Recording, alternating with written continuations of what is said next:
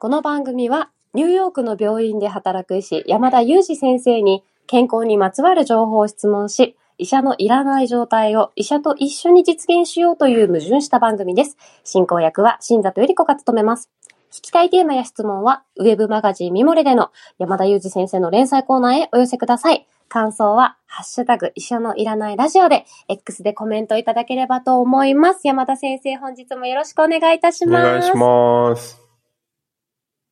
はい。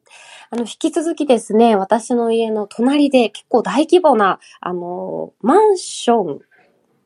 工事が行われている関係で、ナレーションの時にチェーンソーの音が鳴らないかヒヤヒヤしてました。あれですよね、なんか、年始も、年末年始も結構そのまま乗り越えて続くわけですよね。そうなんですよ。あの、予定表を見ていたところ、もうって思いながら。結構あの、やっぱり救急車のサイレンとか、その騒音と切って切り離せない我が家だなって思ってます。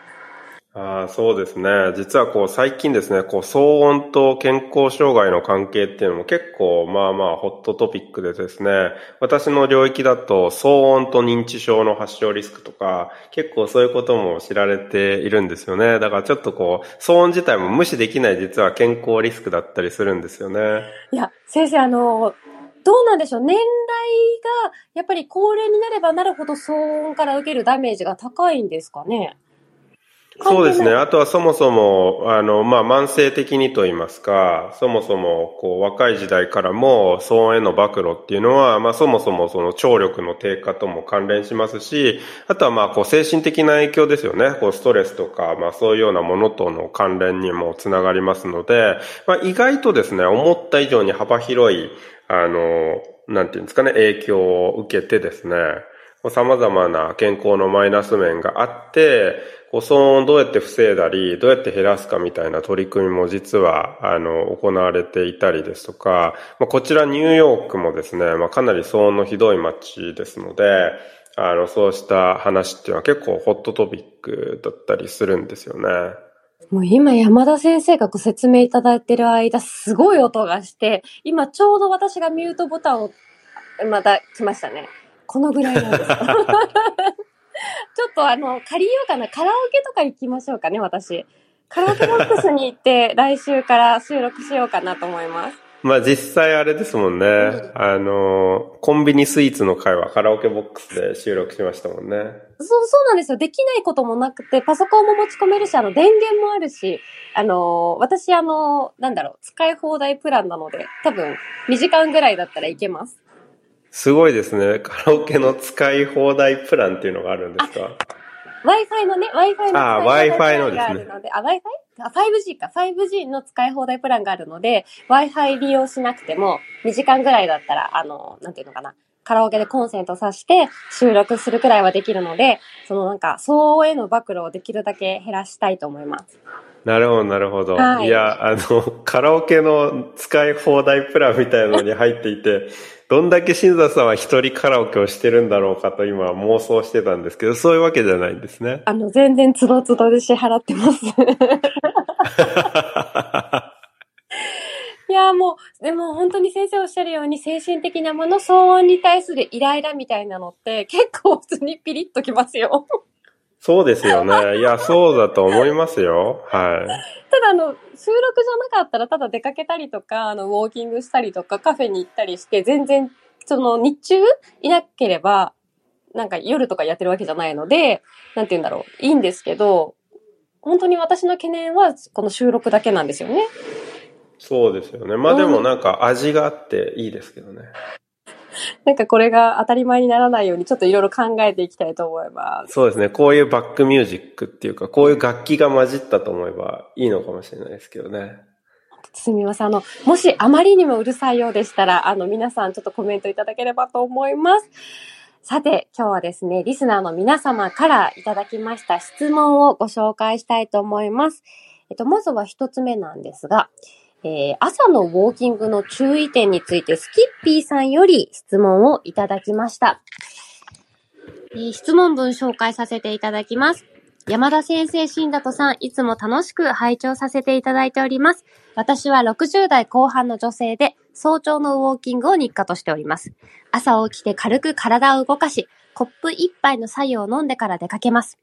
早朝の澄んだ空気の中での運動はとても気持ちの良いもので、日中だと歩けないような距離も朝だとスイスイ歩けます。しかしだんだん寒くなってきて、家族は脳血管障害などは朝起きやすいと何かで聞き及び、心配しております。私自身は基礎疾患もなく、このまま朝のウォーキングを続けたいと思っているのですが、そこで寒い時期の高齢者の運動につきまして、望ましい時間帯や強さ、屋外より室内が良いのかなど注意点はございますか？老年医学がご専門の山田先生のお考えをぜひお聞きしたいと思います。どうぞよろしくお願いいたします。ということで質問いただきました。ありがとうございます。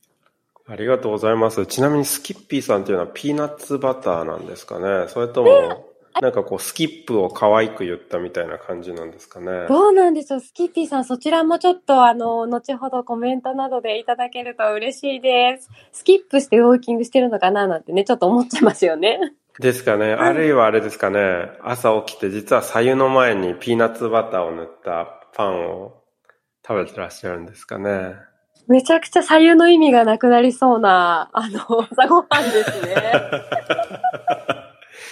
確かにそうですね。ピーナッツバターは私も比較的好きでですね、ちょっと健康にいいかは別として、スキッピーさんはピーナッツバターさんですよね。いや、私もピーナッツバター大好きなので、スキッピーさんのちょっとネーミングにやっぱり気になってたんですけど、先生、それより、あの、質問です、質問です。質問に移りましょう。ちょっとスキッピーさんに引っかかりすぎましたかね。はい。ウォーキングのあの寒い時の運動についての、注意点があるかどうかと気にしてらっしゃるということですが、いかがでしょうか？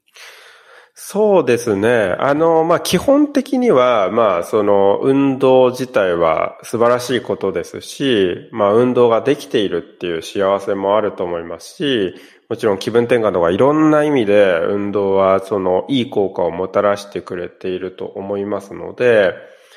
あの、基本的にやめる理由はあんまりないんだと思うんですね。まして、その、とても気持ちの良いっていうようなコメントもしていただいていましたので、もうそれだけでも十分効果をもたらしているんだろうなと感じますし、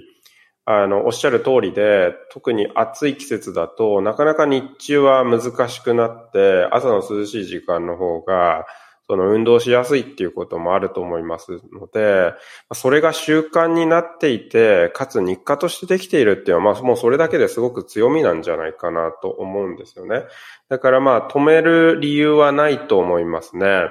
で、その確かにその室温というか、周囲の気温がぐっと変化するときですね。急に暑くなったり、急に寒くなったりするときに、あの、血管が急に開いたり、急にこう縮まったりするんですよね。基本的には暑い時に血管を広げて、寒い時に血管をキュッと締めるなんていうようなことが起こったりするんですけども、まあこうした時にですね、まあ、あの、例えば、あの、立ちくらみがしてしまったり、めまいがしたり、あの、まあ、エクストリームなケースでは先ほど脳血管障害なんていうようなお話もありましたけれども、心臓とか脳の血管の病気を発症するなんていうようなことがある場合があるんですよね。だからまあ、その、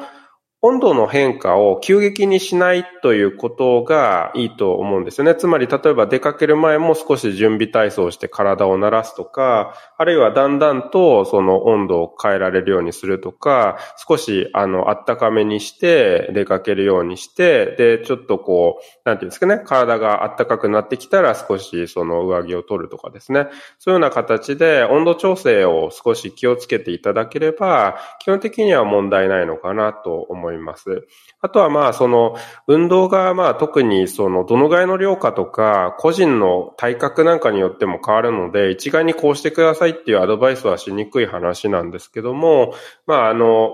すごく想像しやすい話だと思いますけど、やっぱり運動して汗をかかれたりすると、あの、まあ、水分を失ったり、脱水っていうような意味で、あの、それがですね、何か健康リスクにつながるなんていうようなことも起こり得ますので、まあ、実際運動の前にコップ一杯、あの、採用を取られているということですけれども、あの、まあ、水分をあらかじめ取っておくっていうことは、あの、大事ですよね。なので、あの、そうした心がけも素晴らしいんじゃないかなと思いました。というわけで、まあ、そうしたところに気をつけていただければ、特別例えば、屋外より室内がいいとか、あるいは朝より昼がいいとか、そういうようなお話は実はあまりなくて、あの、そんなに何かこう神経質になっていろいろ気にして変えるというよりは、まあどちらかというとやっぱりその日課になっているっていうこと自体が強みだと思うので、まあその習慣を大切にしていただいていいのかなというふうにまあお話を伺っていて感じましたね。ありがとうございます。いやでも本当素晴らしいですよね。あの、ウォーキングが日課になってるって、あの、以前ゲストに来ていただいたあの、大崎さんを思い出しました。そうですね。しかも朝から体を動かすって気持ちよさそうですよね。私なんか夜10時ぐらいから激しく運動して寝れなくなるみたいな、結構変なサイクルに入っているので、羨ましいぐらいですね。でも先生、あの、日課になってらっしゃるじゃないですか。まあそうですね。私も日課にはなっているんですけども、若干このタイミングでいいのかなっていうこう疑問を持ちながらやっているっていうところもありますよね。なるほど。でも、あの、先生が解説してくださったように、その温度調整とか脱水にさえ、まあ、気を配っていれば、そんなに神経質に時間帯とか、あの、気にする必要はないんだよっていう、あの、理解でよろしいでしょうかね。そうですね。あの、うん、おっしゃる通りです。うんうんうん、いや、でも本当に、あの、私、ホットヨガの会員になったんですけど、10月ついぞ1回よ。え？なんですってちょっと、おーって言ってる間になんか聞き捨てならないセリフを聞いたような気がしたんですけど、もう一度繰り返していただいてもいいですか ?10 月、いつも行かなかった。ついに会員になったのに行かなかったんですね。い、月、一月に一回も行かなかったんですよ。すごいですよね。この、怠けを。怠けのパワー。って思って、そろそろ解約します。もう解約しちゃうんですね。でもだから本当にスキッピーさん、素晴らしいことだなと思ってます。そのウォーキングが続けられて、続いてらっしゃるっていうことが、本当に真似できないので、なんかもう羨ましいです。もちろん山田先生も。そうですね。なんか一方で、ホットヨガを結構ヘビーにやってらっしゃる方と、最近お話しする機会があったんですけれど、はいなんていうかもうホットヨガ、ホットヨガ、ノンホットヨガみたいな、あの、なんていうんですか、そういうグループで話をしたんですけど、ホットヨガグループはですね、皆さん軒並みなんかこう、あの、減量に成功されていて、なんかもう半年で8キロ減っていますとか、なんかそういうお話を聞いてあまりに衝撃的でびっくりしたんですけど、なんかそのぐらいハードに運動されてるんだなとびっくりしていたところでしたので、ちょっと新座さんのお話を聞いて癒されました。ちょっとすいません、大笑いしちゃってちょっと続きが出てこない。い本当に、もう始めるときに私、5着ぐらい上は買ったんですよね。え、始める時って始める前ですよね。始めてちょっと、はい。気になって5着ぐらい、すごい安い、あの、なんていうんですか？通販サイトで5着ぐらい買って、わーっと盛り上がって、もう典型的な、なんていうんですっけ、あの、三日坊主っていうんですかね。どうしようかな、あのウェアっていう感じなんですけれどもね。一周はできたんですかそのウェアは？あ、一つずつ一回ずつは来ましたね。じゃあもう一回来て終わりですね。そうですね。まあちょっとその話はまたあのプレ、プレミアム配信などでお続きをするとして、ちょっともう一個今日質問したいなと思ってるんですけれども。ああ、わかりました。よろしいですか？はい。あのー、今回はですね、コロナワクチンの件でモリスさんからいただきました。はい、えー、コロナワクチンがオミクロン対応になってから副反応が弱くなったと思いますが、どうしてでしょうか、えー、私は2回目と3回目の接種翌日は熱が38度9度くらいまで上がって、1日中寝ていました。なので、休日の前日に接種するようにしていたのですが、4回目、カッコモデルナ BA.1 と5回目、モデルナ XBB1.5 は37度くらい、ちょっとだるい程度で拍子抜けしました。副反応が弱くなって一日中寝てなくて済むのは助かりますが、効果も弱くなったという心配はないでしょうかせっかく注射したからにはがっつり抗体ができていてほしいのですが、というご質問をいただきました。森さんありがとうございました。ありがとうございます。大変素晴らしいご指摘ですね。これまでの、あの、ワクチンの研究、いろいろ紐解いてみると、確かにですね、こう、副反応が、あの、比較的大きく出た方ほど、その抗体の反応が大きいっていうような関連が、あの、複数回報告されているんですよね。なので、もしかすると、確かに副反応が出る人の方が、抗体が増加が大きいっていうことは、その関連として見られているのかもしれないですね。一方でなんですけれど、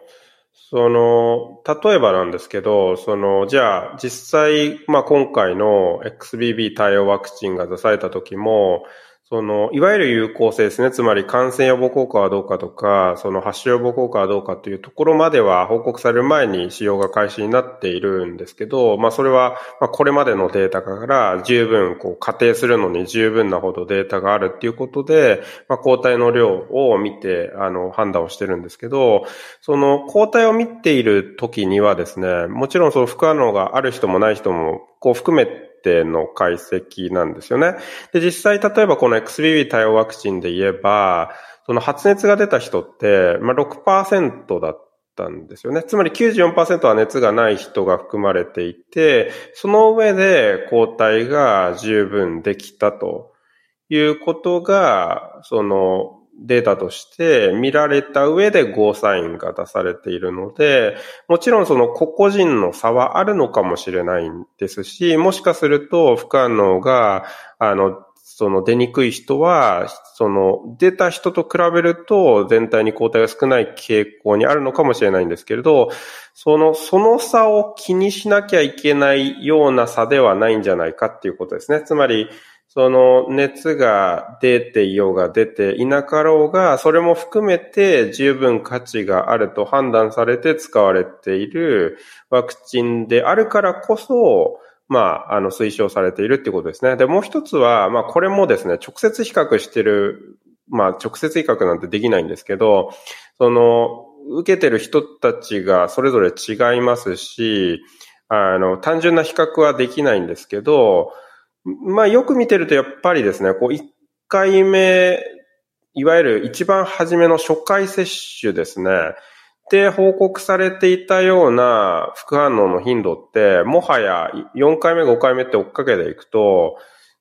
減ってるんですよね、全体として。だから、これは、その、ご質問だけではなくて、全体の傾向としてそもそも、あの、副反応は出にくくなってるのかもしれないですね。でこの辺はですね、うまく説明できるかちょっとわからないですね。まあもしかすると、これから実はこういうことが背景で起こっていて、副反応が減ってるんですよ、みたいなことが言えるのかもしれないですけども、まあ、全体の傾向として副反応は少なくなっている傾向が見られていて、例えば XBB 対応ワクチンだと少数例の報告ではまあ6%ぐらいに発熱が見られたと言われているので、確かに当初言われていたような割合じゃもうなくなってきてますよね。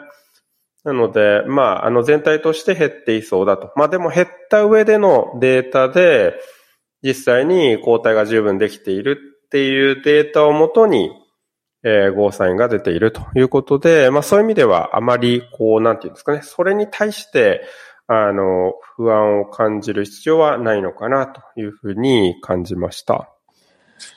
ありがとうございます。先生、最初の方の解説で私がきちんと理解できていなかったかなというふうに思うので、もう一度ちょっと伺いたいんですけれども、はい。副反応が多ければ抗体が多くできているっていうふうには理解してもいいんですか？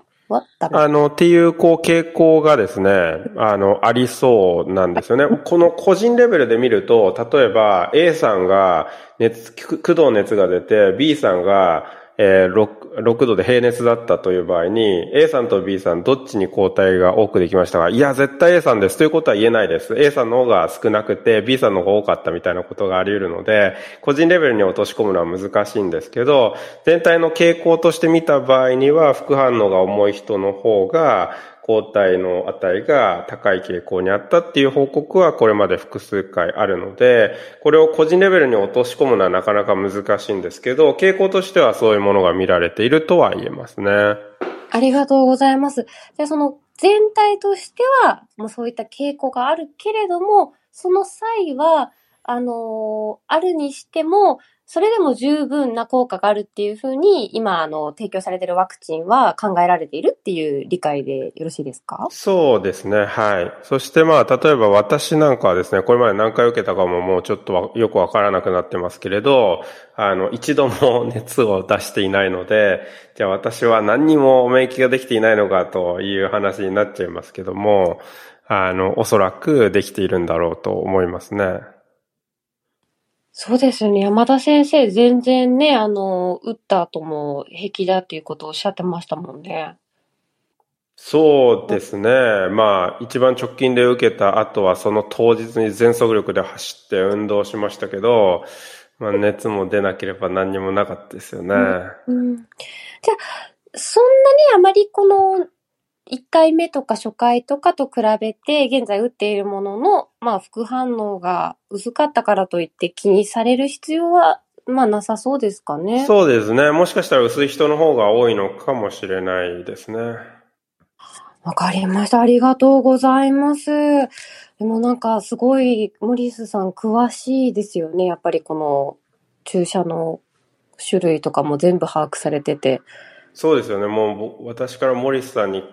ご説明することは何もないんじゃないかと思いながらお話をしていましたけれども、はい。ありがとうございました。